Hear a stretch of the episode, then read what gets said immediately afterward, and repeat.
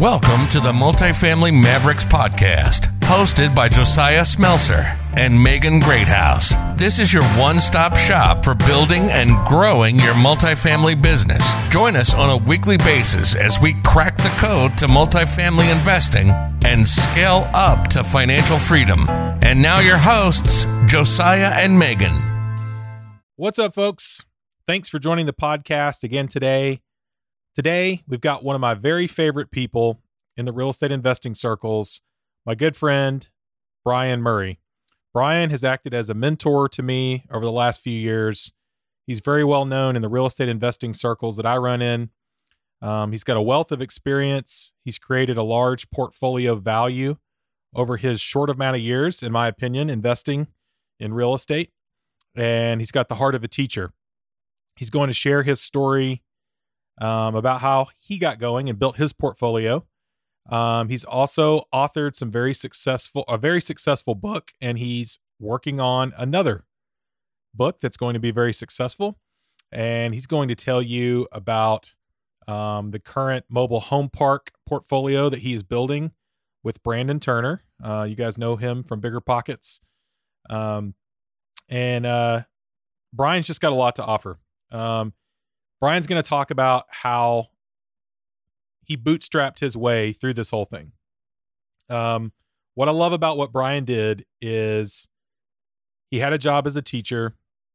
He started his real estate investing map and journey by buying properties creatively and then reinvesting profits.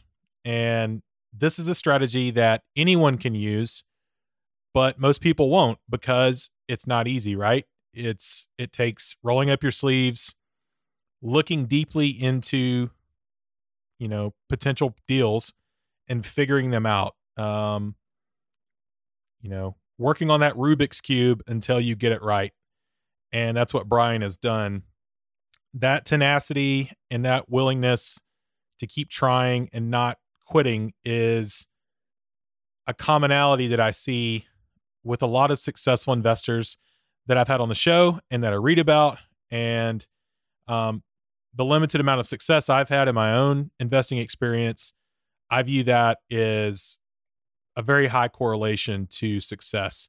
Just being willing to keep trying, showing up, not quitting, just keep after it, keep after it, and be creative. Um, and Brian has done that. So uh, I know you're really going to enjoy this episode. I certainly did. Um, it's fun to have a friend on the podcast. It's also very successful.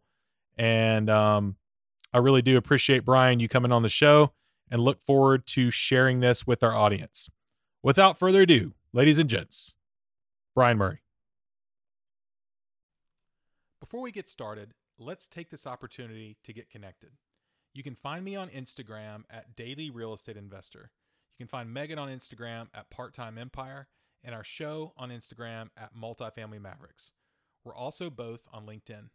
And if you're a multifamily investor, a multifamily syndicator, a mom and pop owner, want to partner with us on a deal, or even have a deal you want to sell, get in touch with us. We want to hear from you.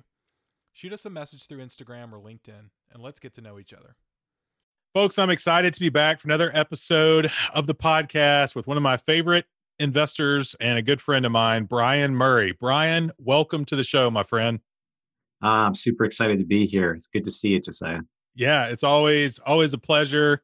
Uh, Brian and I have have gotten to know each other over the last few years. We met each other at the real estate mastermind that Brandon Turner put on in Hawaii, and uh, one of the best things that came out of that was getting to know Brian.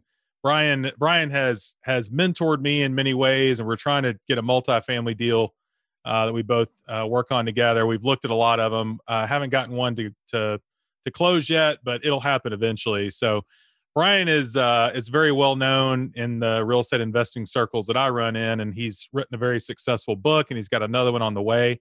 So I'm really excited to uh, cover that as well. So um, yeah, first let's talk about the book that you already wrote that people need to have already read, and if they haven't, they need to go get it which is Crushing It in Apartments and Commercial Real Estate. This is a, a great book. I really enjoyed this, Brian. I actually got it. I got a copy right here. We're not recording the video, but I've got your copy that you mailed me that's signed that I'm going to keep. And I've also got the audio book So I listened to the audiobook uh, on road trips and stuff, and I've read through this as well. But it's been a really great book. Uh, and thanks for sending me a, a signed copy. I'm going to be keeping that. Oh yeah, you're welcome. I'm, I'm glad you enjoyed it. So let's let's real quick for for the for people who haven't read this before we dive into your story. Let's talk about this book and how it can help people that are aspiring to get into real estate investing. Yeah, so you know, as as I uh, grew my portfolio and and um, got some recognition, and and I found that people were reaching out to me a lot, um, asking for help, asking for mentoring, and you know, it was really hard. I, I'm I'm a teacher at heart, and I love to help people, and and I really wanted to do that, but you know, there's only so many hours in the day, and um, you know, I, I I tried to think of how could I how could I share everything that I've learned with as many people as possible and try to help them do what I've done or help them along the way. And so what I came up with was, you know, carve out the time to to put a book together. And so that that was my goal. You know, it's just try to share everything I'd learned, uh, all the mistakes I made, and and hopefully that would avoid other people, like you know, help other people avoid those mistakes and uh, um, benefit from some of the things that it it took me years to learn. And and uh, so I, you know, I put that in this book and put it out there, and and I was you know, it was super rewarding to see that. Uh, you know, people people actually bought it and and uh, talked about it and shared it, and and so it's it's sold quite a few copies now, and and I'm I'm you know so grateful for that. This is an excellent book. Again the title is crushing it in apartments and commercial real estate. Um, i would highly recommend you you get a copy if you haven't already read this.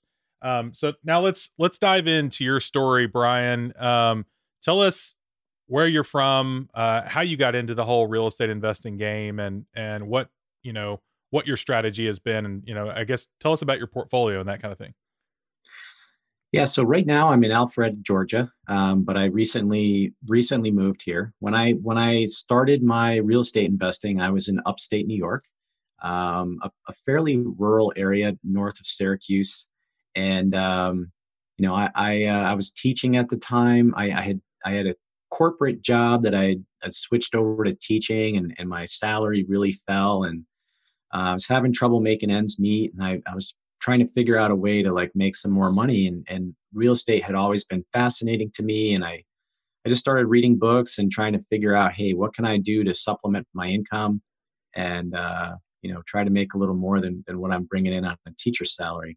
Sure. So i started looking at smaller properties and you know i got got a little discouraged because i wasn't really seeing the kind of returns and you know that i had hoped for and and i gradually started looking at bigger and bigger properties, and I actually ended up uh, settling on an office building uh, as my as my first property. It was a property that was in some distress, but the more I looked at it, the more I realized that I thought, you know, hey, this is the things that were wrong with this property are things I think I can turn around, and uh, that I could manage even without you know any experience at that point. And uh, I also was able to uh, assume the seller's mortgage. so that was mm.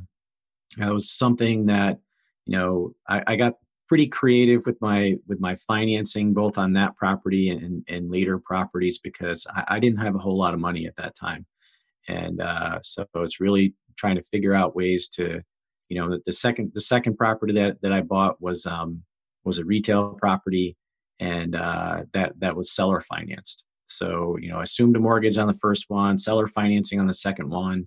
And I kept getting creative and, and figuring out ways to close deals. Um, and I didn't actually get into multifamily until I was a few years in, uh, mm-hmm. even though that's where I'm, I'm fully focused on today. Good deal. So, I mean, there's several things here that I think are very interesting um, for a lot of people that listen to the show. The first thing is that when you started, you started in commercial.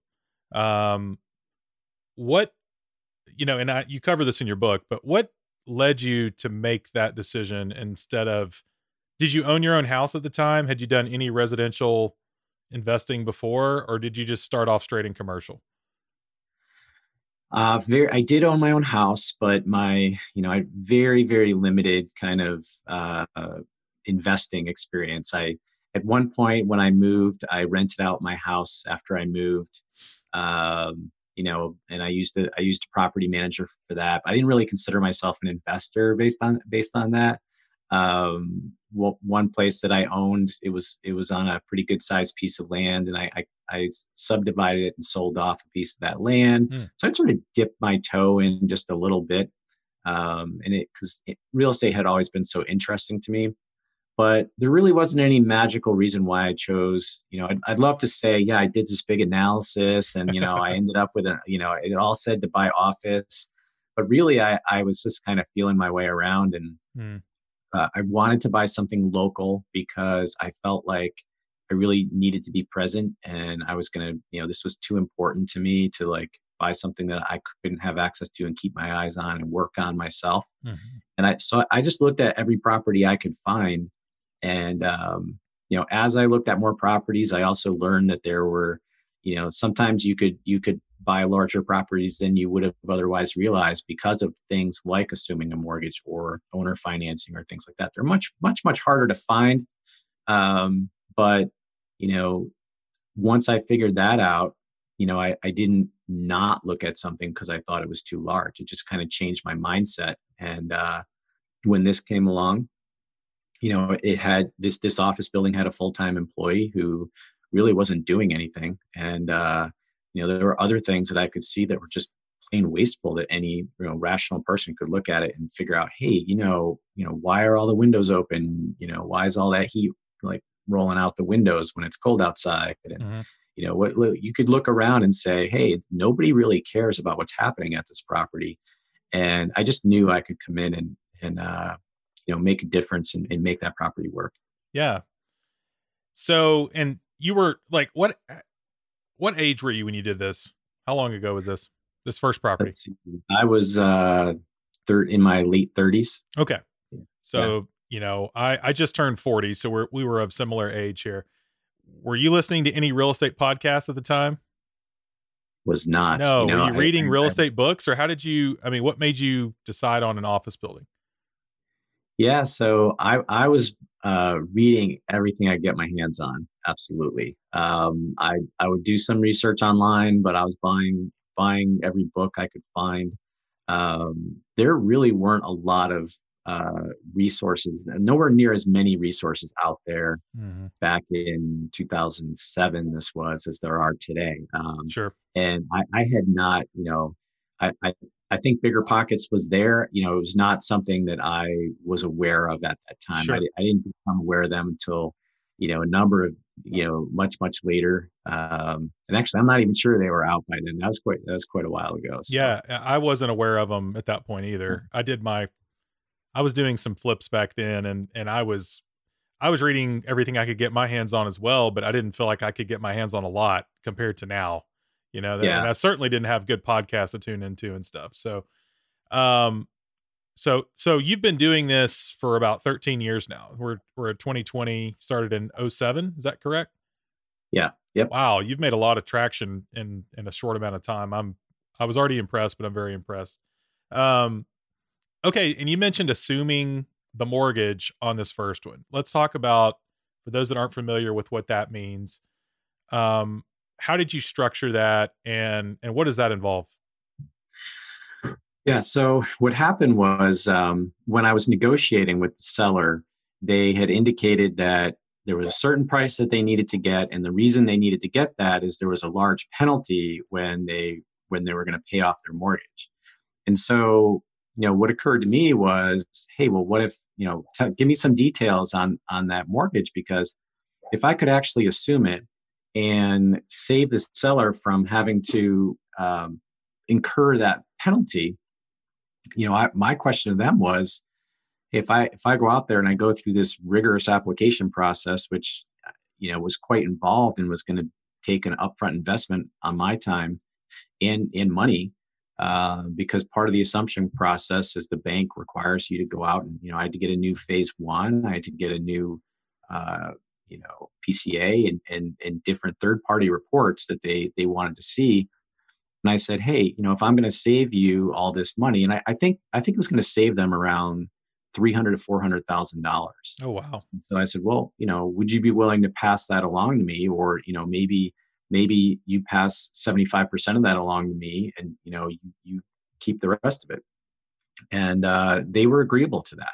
Hmm. So, you know, it totally changed the negotiations where the price that we had been discussing uh, immediately got dropped significantly. Hmm. And now all of a sudden, the asking price was not that far different than the balance on the mortgage. Oh, wow.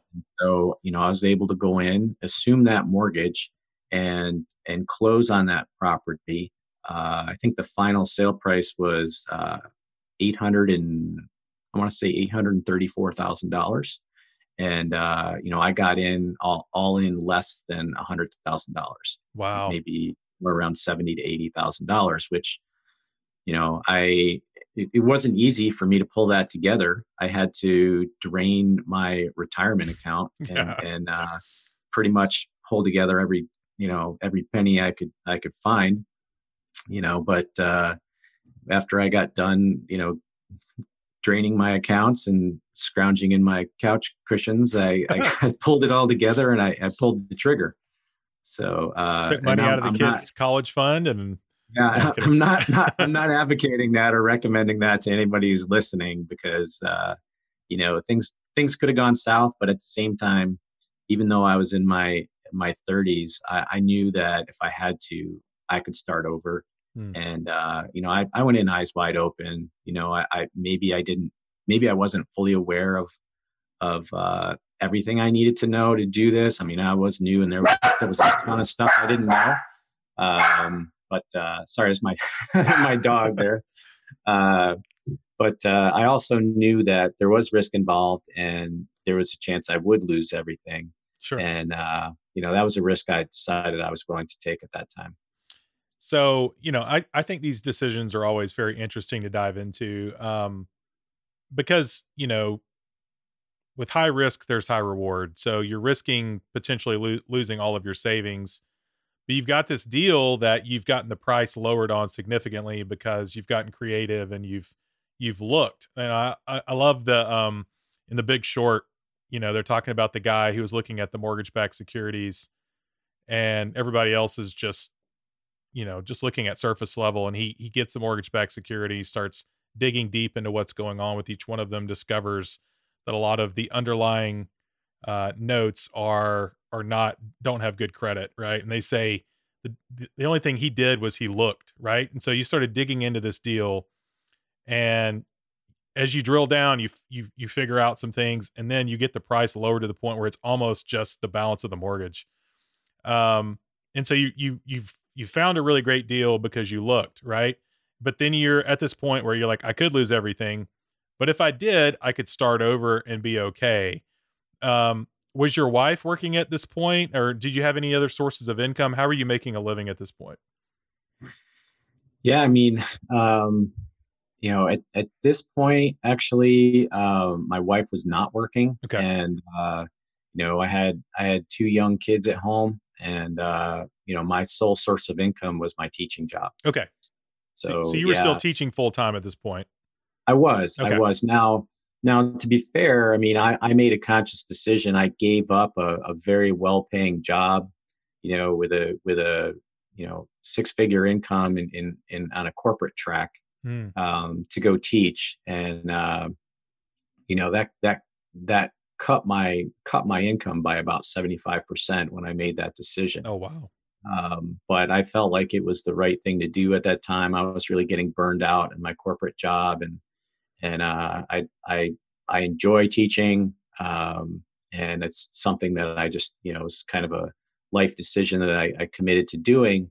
But you know, I did have that knowledge that hey, if if if everything if everything kind of fell apart and I needed to, I probably could get back sure you know in, into a into a job that I could I could earn more if I if I if I had to do it. Sure. So this wasn't a this wasn't a betting the farm on something, and if it, if you go bust, you have no hope, right? You had you still had the ability to go out and earn a good living, even if you lost all of the money you had saved.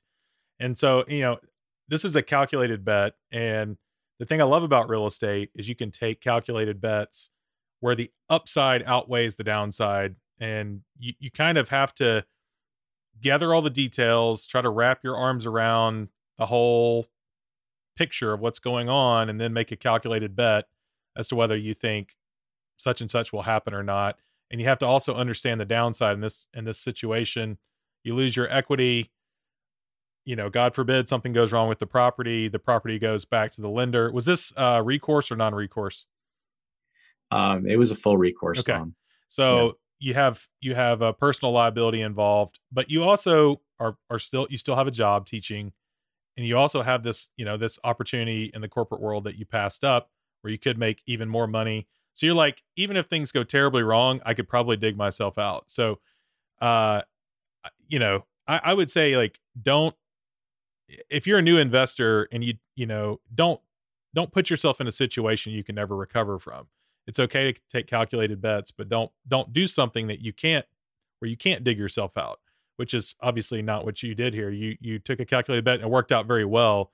So um let's talk about how this deal specifically worked i know you've had a ton of success since then but this kind of got you in the game it got you in the commercial game especially.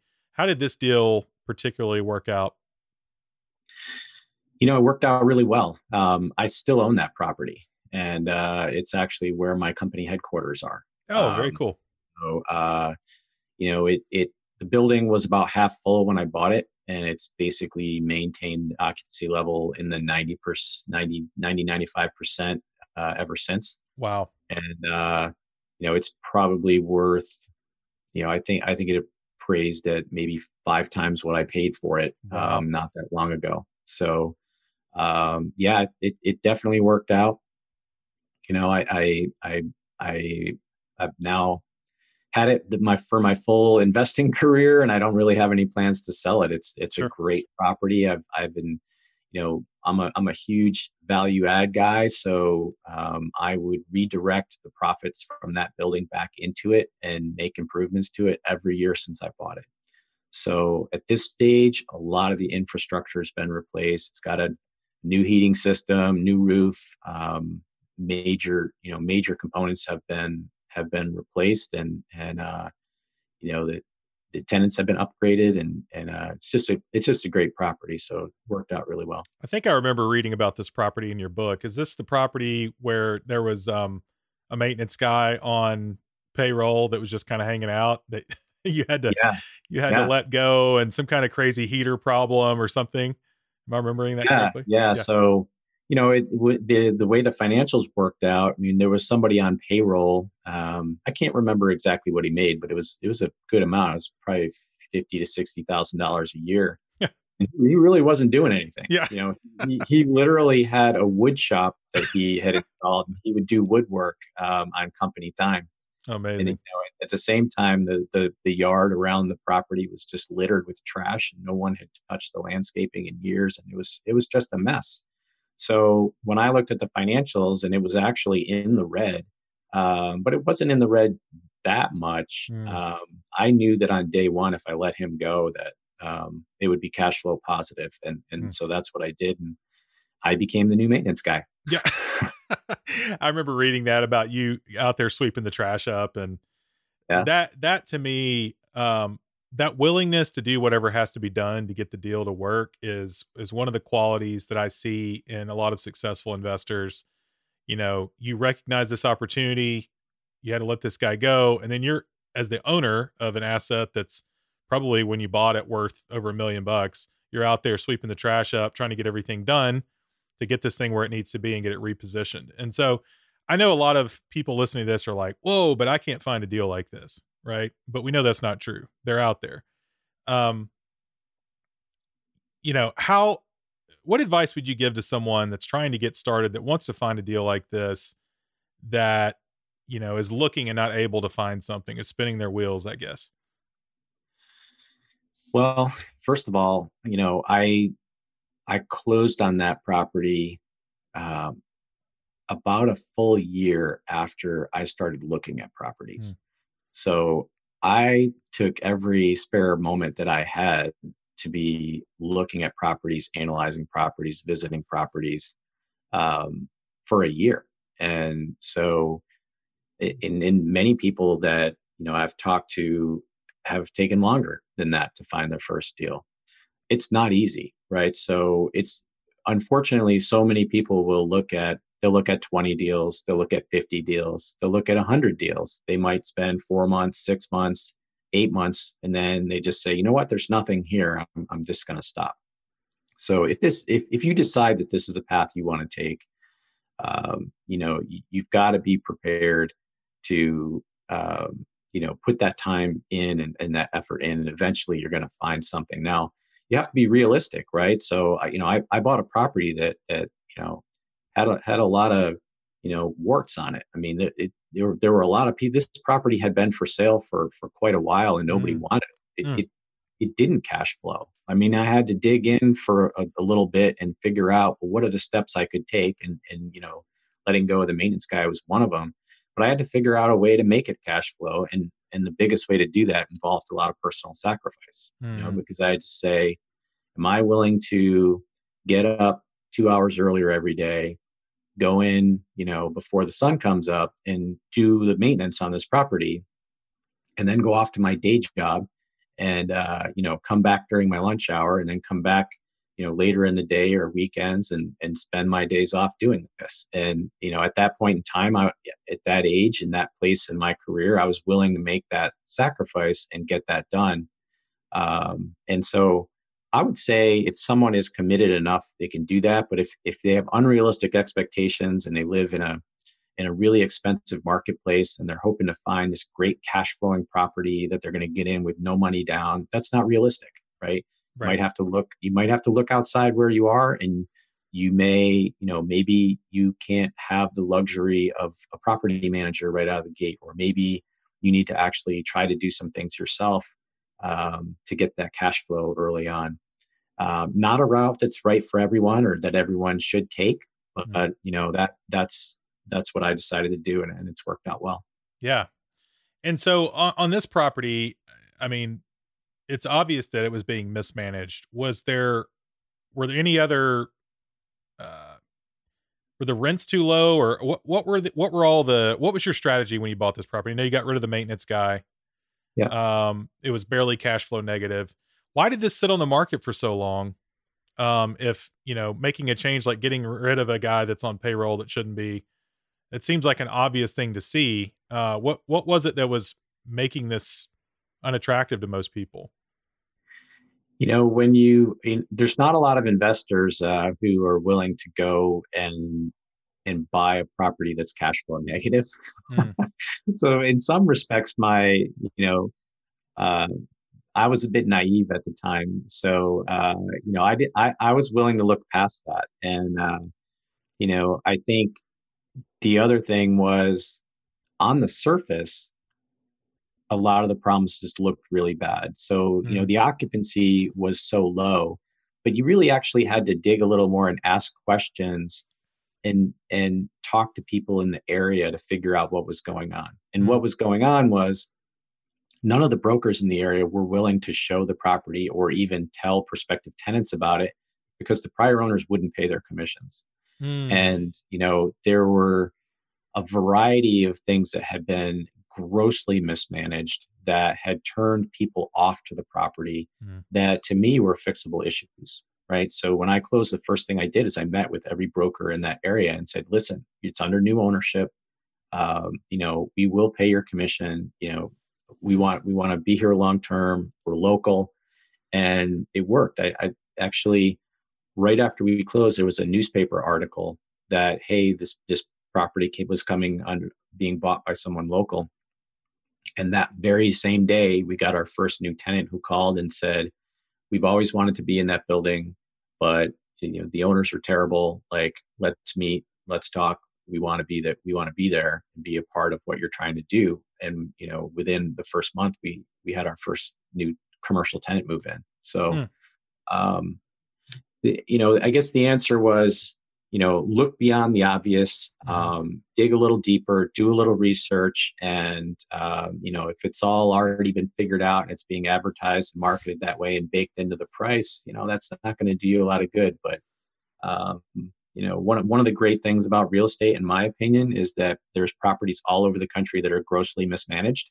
Mm. and the, the the more poorly they're taken care of and the more poorly they're managed the more excited i get because i look at it and i see potential. Yeah. Uh, so absolutely. So, yeah. so um, obviously, great. Ex- I mean, well, from this perspective, you had a great experience with your first deal. Um, tell us about how, how you stair stepped into your second deal. And I also love, I wanted to say this before we move on. I loved in your book, and you just said it here. I love that you reinvested profits and you were still working your teaching job at this point, right? So you got money to pay your bills outside of your real estate profits. And I think a mistake that's easy to make as a real estate investor is once you get a property that's actually cash flowing well, just to quit everything and live off the cash flow off your property, not reinvest, you're kind of killing the goose that's laying the golden eggs at that point because if you don't reinvest, things are breaking down. Eventually, you're going to have to pay a lot of money to fix those issues. And now you don't have another income. And so, what you did to me is the is what I see a lot of really smart investors do. They reinvest profits until they get it to a point where they've got a lot of cash flowing assets, very robust cash flow. Then they start taking profits at that point, and it's I see that work outside of real estate as well, and and startups and whatnot, where take the profit you're making, reinvest, live simply, live below your means. Once your asset has gotten to a point where it has its own legs and that kind of thing, and it, it can sustain itself, then you can take profits. If you take profits too early, it can kill the whole thing. So um, let's talk about how you stair stepped into the second deal and then how you got into multifamily. Yeah. So for the second deal, um, it was another, it was in the same community and um, it was, it was actually someone that I had met before. So that, that was good. Um, the property, it was a, it was a retail property. It was half empty and uh, it, it, was um, owned by somebody who uh, was a contractor and really didn't want to be managing properties. That wasn't their business. Yeah. Um, and I had I had met them and had a had a good relationship with them. So I approached them and said, "Hey, listen, you know, I I can't get a mortgage right now. Um, I have been trying to refinance the first property. I, I nobody would lend to me, and uh, but I said, you know, I could come up with with some cash, and uh, if they were willing to do owner financing, you know, I'd, I'd like to buy the property. And uh, at that point, again, they, this property had been for sale for a while, um, and they were interested. So I think I think it did help that I had a relationship there. They knew who I was. They knew that I taught at the local college, and uh, you know they they hadn't had any luck selling it. You know, with more to somebody with, with traditional financing, and they didn't have a note on it, so they were willing to willing to do that deal. Um, I was able to fill that property within uh, about a year. And so, you know, that basically, you know, doubled the income, actually more than doubled the income because I didn't, you know, I, I was able to pass along some of the other expenses, you know, um, to the tenants, you know, with the, the utilities and um, taxes and, and whatnot, because it's a commercial property. Um, and uh, it was right around that time that uh, after that property stabilized, I finally got somebody to agree, and this was several years in, to refinance uh, my first property and pull some cash out. Mm. And that kind of really was the first chance to really, really grow hmm. because mm. I took all the money from the cash out refi and I bought three more properties. Mm. And uh, one of those properties was a 30 unit multifamily, and that that was my first multifamily. Nice. Okay, so property number two was what kind of property? Retail. Retail. Okay. Yeah. And you said you, it took you about a year to fill it. Are you were you using like once you took hold of the property and I don't know if you did any value add to it or not, but once you get to that point, were you using brokers to to fill these spaces, or how were you filling this this retail property? Uh, it was a combination, right? So I I would I would market it myself, but um, I enlisted the aid of of the local brokers, and you know was a was was a fairly small community, so there wasn't a lot of brokers, and I was able to like build relationships with them and build some trust. Okay, and uh, make sure that I I took took care of them when they when they brought me brought me a prospect. Good deal. And you got to a point where property number one was stabilized. You found a lender that would do a cash out refi, took that money, then went and bought a 30 unit multifamily property. What what was attractive about this multifamily deal? Uh, you know, it was um it's another it's another case where uh it was it was terribly mismanaged. So, you know, again, like at this point, I was kind of seeing a trend where, hey, I'm looking for things that I can fix. And uh, the property, you know, there, it should have been full or near full, but it had a lot of vacancy. And uh, again, when I dug into it and started asking questions, I realized that um, when they first of all they weren't advertising the property, and and when someone did inquire about it, they would send somebody over to leave the unit unlocked and let people look at it by themselves unattended. And that's how they did. That's how they did showings.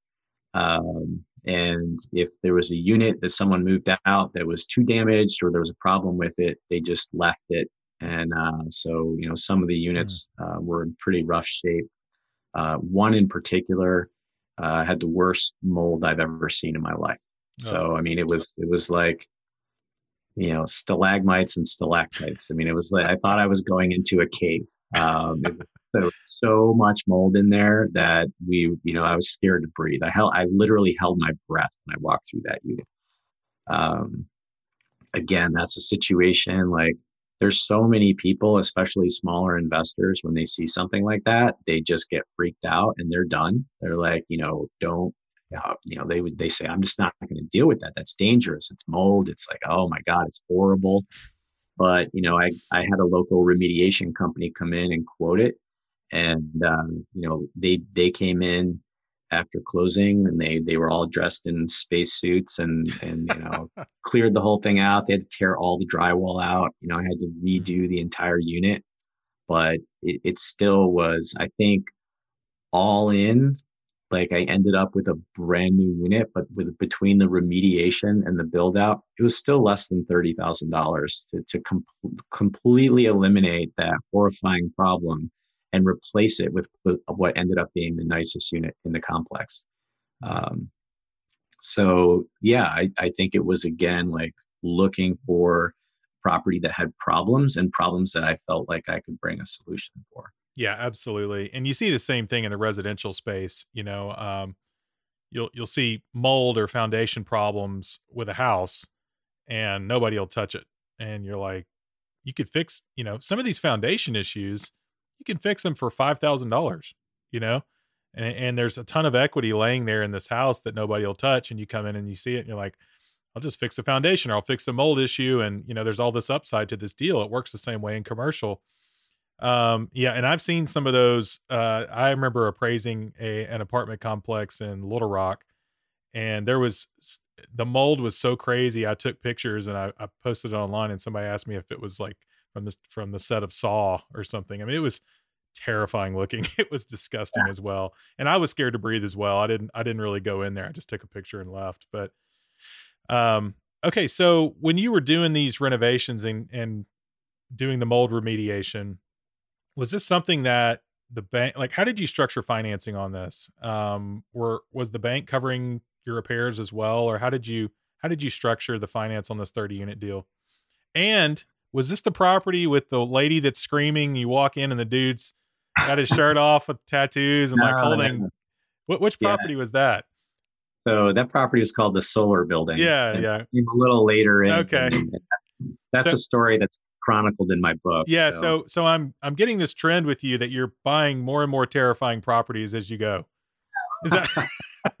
yeah, that's probably it's probably true early on. So you know, I don't I don't at this at this point in my investing career, I don't really take those on anymore. Yeah. But hey, you know, for at least a decade, um, I, I really mastered the art of turnarounds, and uh, you know that that worked for me. And um, you know, when you can pull that off, and it's not always pleasant, right? You can sure. have a lot of it can be pretty stressful. You can work in in some of these things, but um, yeah, you can make you you can build a lot of equity in a property if if you're willing to tackle some of those issues that other people don't want to deal with.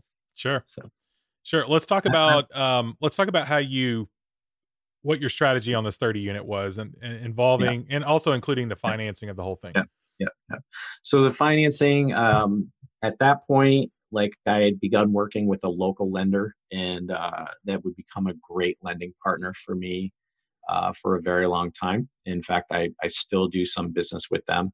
and uh, you know they they would have a little more flexibility than say a larger bank or national lender, and, and that was a lesson learned too. Is that you know you can you can get more creative and and uh, you know I, I did a lot of deals where I would have the bank take a first position and then I would have a seller take a second position mm. over the years. And that would really minimize the amount of cash that I would need to put in. Mm. And um, that's not what I did on this 30 unit. You know, I hadn't figured out that trick at this point in time. But um, what I did more often was stage the work so that I could do it from cash flow and um, you know that was another advantage of you know the fact that at this point i hadn't raised money and i wasn't working with investors is i could make that decision to to funnel all the cash back in because i didn't have investors who were expecting to get paid out of that cash flow. Right. And uh, so a lot of this you know i did set enough money aside to take care of that mold unit um, but most of the unit turns and the and the improvement that that got made at that property were done out of the property's cash flow over the next several years after I closed. Very nice. Um, I was trying to think. So were you were you financing these on or you were you putting these on 25 year? Oh, I know I know the question I want to hit before that. You said you were doing these with the first from the bank and a second from the owner uh, when you use that strategy, is that something that you have to inform the bank about? I'm assuming at the time of closing the first that you're going to be using the second for another portion of the equity, or how do you how do you go about doing that? Yeah, I mean, normally the seller would want the um, some collateral, sure. and so you know they they they're going to be they're going to record uh, a mortgage on that, so you do have to disclose that to your lender and um, not all lenders will allow a second position like especially if you're doing a really big deal and you know if you're borrowing from fannie mae or freddie mac or you you have a large national lender they're not going to let you do that. But uh, those smaller local lenders they call them portfolio lenders they they will often you know they can set their own policies in that respect and they will often allow you to um, have a, a second position on there. And so I did a lot of deals over the years where I used that strategy, and mm. uh, you know I would have the seller carry back anywhere from you know five to twenty percent um, of the of the purchase price, and then borrow say seventy five percent from the bank.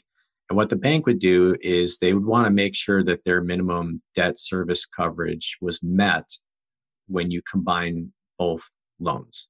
So you know if they had a minimum of say one point two debt service coverage ratio for their loan, they would want to make sure if you've got a second position, the cash flow would cover both loans. That makes sense.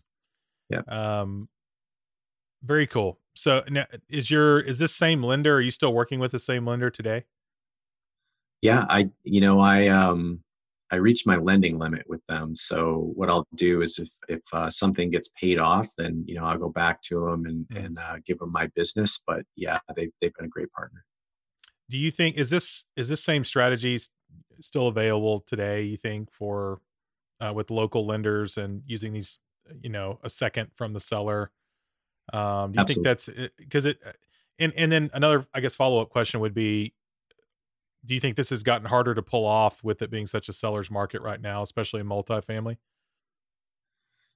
I think it depends on the, the, the property and the location to some extent. Sure. Um, you know, it's it's definitely still done. In fact, um, you know, I over the last couple of years, I've sold off quite a few of my smaller properties and uh, properties that maybe aren't performing as well. Kind of streamline more my portfolio. I'm I'm trying to focus on much larger properties now, and I've extended second positions um, for, I think, three or four of my properties just over the last maybe 18 months mm-hmm. as a seller.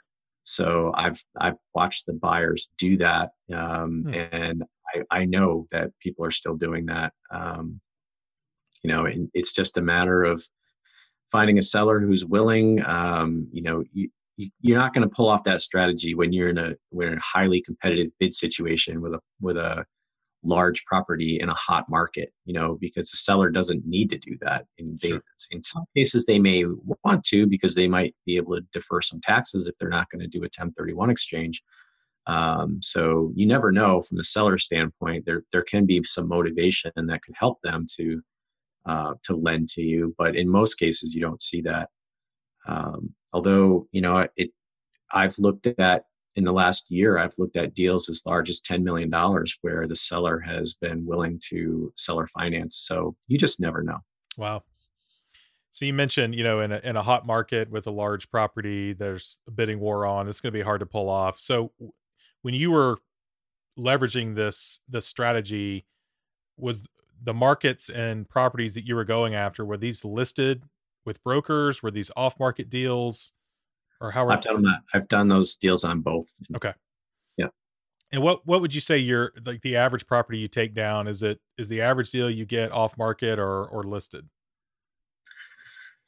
Uh, you know, I would say that um, probably like earlier on in my investing, maybe uh, two thirds of them were off market. Okay. And uh, I would say that today, um, two thirds of them are listed. Okay. So kind of reverse. And, and a lot of that has to do with the, I'm buying much larger properties these days. And Gotcha. so it's a little bit harder to find an off market property, you know, when you're doing bigger deals. Sure. So let's let's transition forward um, to where you are today. I know you're investing in mobile home park communities and doing some some apartment investing, and sure there's more. Um, kind of tell us what you're doing today and what you're involved in today. Sure. So, uh, like I mentioned at the beginning, um, you know, I, I, live in I live in Georgia now. Recently relocated. Um, I'm involved in in a, in a in a couple of different partnerships, but the the one that I'm most focused on is Open Door Capital, mm-hmm. um, which was founded by Brandon Turner from Bigger Pockets, and uh, you know we we have investment funds that we have we're on our third fund right now where we, we raise money from accredited investors and then we deploy those funds into mobile home park communities. So um, you know we've been we've been purchasing mobile home park communities all across the country. Uh, we're focused mostly on the midwest and the southeast but um, you know we're we're about to close a deal in Alaska, so we're we're, you know, we're, we're reaching far and wide trying to find you know the the greatest opportunities in uh, in these mobile home park communities uh, you know for our investors and and that's that's just been a whole lot of fun. Um, you know I, I've reached a stage in my investing that if I if I wanted to I could just kind of fold up and, and walk away and, and and be be you know financially secure for the rest of my life but um, i'm having too much fun. And you know this is a fun group of people that i'm working with at open door capital. And um, you know I'm, I'm also occasionally getting involved in some other partnerships. And um, you know i'm, I'm I've, I've sold off a, a, a good number of properties in, in, New York, but I still have um, probably about about 500 units in that market and um, I'm actually closing on a on a hundred unit property there um, next week. So oh wow, that's great. That that's uh, a, an apartment complex or yes, yep, and that's uh, it's up in upstate New York where my headquarters is, and I still have a team, a, a great team of people up there who are running my operations up there. Good deal. Good deal. And as far as your mobile home park um, business with Brandon, how many pads do you guys currently own? Uh, the last deal we closed, we we went over a thousand. Um, okay. I don't know the exact count, but you know, somewhere probably around eleven hundred pads, and um, we're going to be closing on a on another, uh, another like I mentioned, a, a park in Alaska, uh, probably in about two weeks. Mm-hmm. And uh, you know, we're we're buying uh, everything we're buying is is over hundred pads, um, public utilities, and we're really we're trying to find uh, parks that are um, either institutional grade parks or that we can, you know, by bringing some good management to them, that we can turn into institutional grade parks. Uh, try to position the portfolio for for an eventual exit where we could we could really get a get a great premium for our investors. That's what I was going to ask you next is what your exit strategy was. So you're you're planning on compiling this nice portfolio and then packaging it up and selling it off to someone later on. So that makes a lot of sense. Have you had? Um, we're recording this December seventeenth, twenty twenty. Have you had a lot of issues with the eviction moratorium and uh, and non-paying uh, tenants? You know, it's really it's really varied, um, but I would say overall we've had it's affected us less than we feared that it hmm. would. Um, I would say on average, it probably you know, and this is across apartments and uh, mobile home parks. You know, I, I'm really into workforce housing, so you know, C-class apartments, mobile home parks. It's very resilient. Um, you know, uh, workforce housing, I think, is very resilient. I think COVID disproportionately affected the blue collar workforce in a way that most uh, economic downturns would not. Um, but I think on average, we're we're we've had maybe uh, anywhere from a three to a five percent drop in collections um, as a result of, of of COVID. And oddly enough, most of the people who were, of, of, in our experience with our tenant base, most of the people who were affected by COVID um, have worked with us and um, made payment plans and gotten assistance, and, and that's all good. But you know, the frustrating thing is most of those three to five percent collection drop, those are people who were never affected by COVID, but saw an opportunity yeah. with laws that got passed and just said, Hey, look, we're just going to stop paying rent because yep. you know legally we can do that right now because the laws don't require them to demonstrate that they were affected in any way by covid. Right. And so um, that's been really frustrating just to see that you know what's what's been going on there and that that there's you know there's this, this segment of the population out there that's saying hey even though i'm still gainfully employed and you know my income hasn't changed and but you know there's these laws that were passed that were meant to help people that are in need um, and and and we're going to take advantage of that. Yeah, and uh, that's unfortunate. And I I wish that you know, you know that that had been thought through a little more. Um, you know, it's and it's also tough. Just you know, the way the laws are all structured, it, it places the burden on on the property owner. And totally. And uh, you know, it, it it's one thing for the government to help people pay rent, uh, but for them to pass laws that say that basically, you know, you don't have to pay the owner of a property. That places the burden on the property owner um, in, in, a, in an attempt to say, okay, we're going to make property owners support people who are affected by COVID. Um, it's it's kind of like a passing a you know a, a, large tax on the property owners, and sure, you know, I totally I look agree. At, look at it and I say, hey, you know, yeah, people need a place to live if they're hurt by COVID, but you know what? They also need food. They also need medicine. You know, are we going to say that grocery stores aren't going to charge them for their food? Are we going to say that you know the drugstores can't charge them for their medications?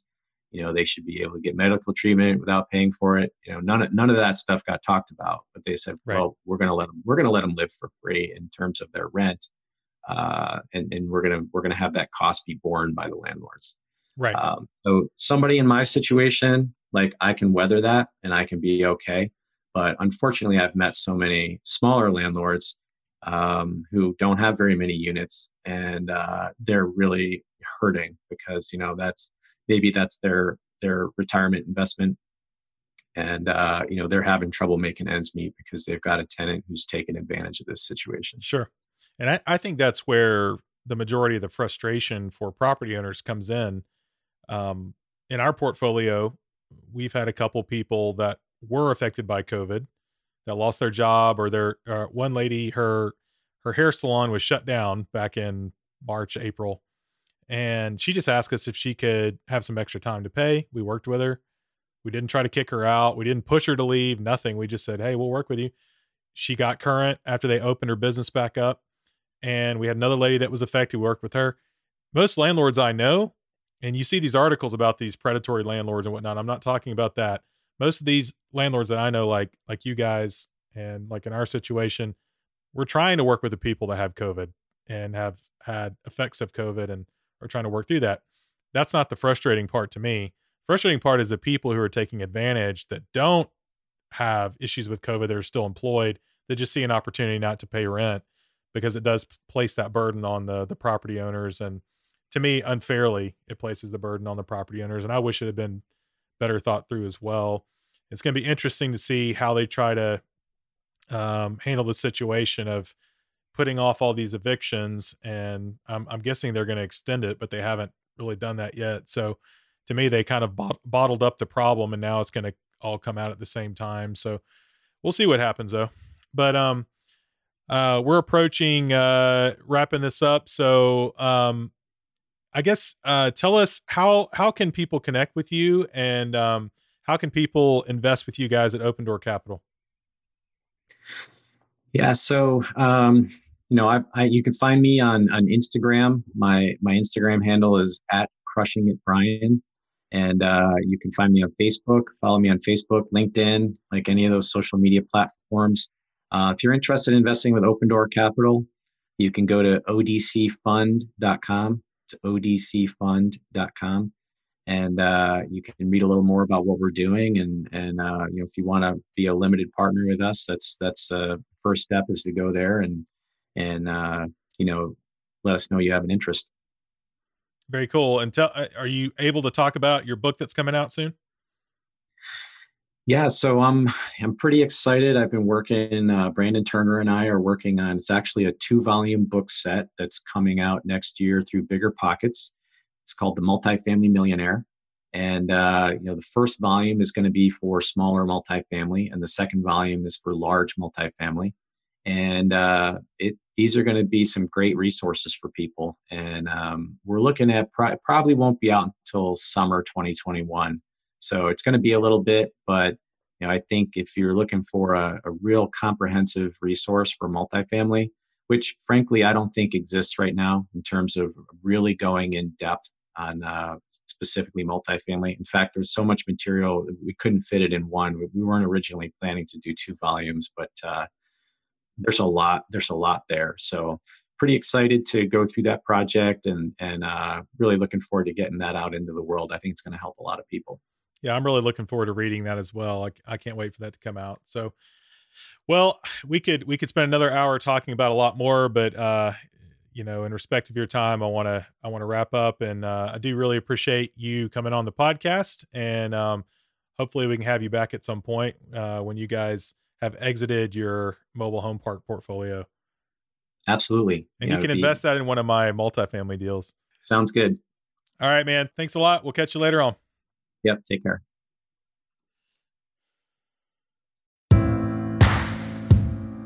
Thanks for tuning in to Multifamily Mavericks. If you enjoyed this episode, please subscribe, leave us a rating and review, and share it with your friends. It helps us grow, which helps us find great guests, which in turn helps you grow. And don't forget to connect with us on LinkedIn or on Instagram at Multifamily Mavericks, at Daily Real Estate Investor, at Part Time Empire. Join us next time to keep learning the multifamily game and scale up to financial freedom.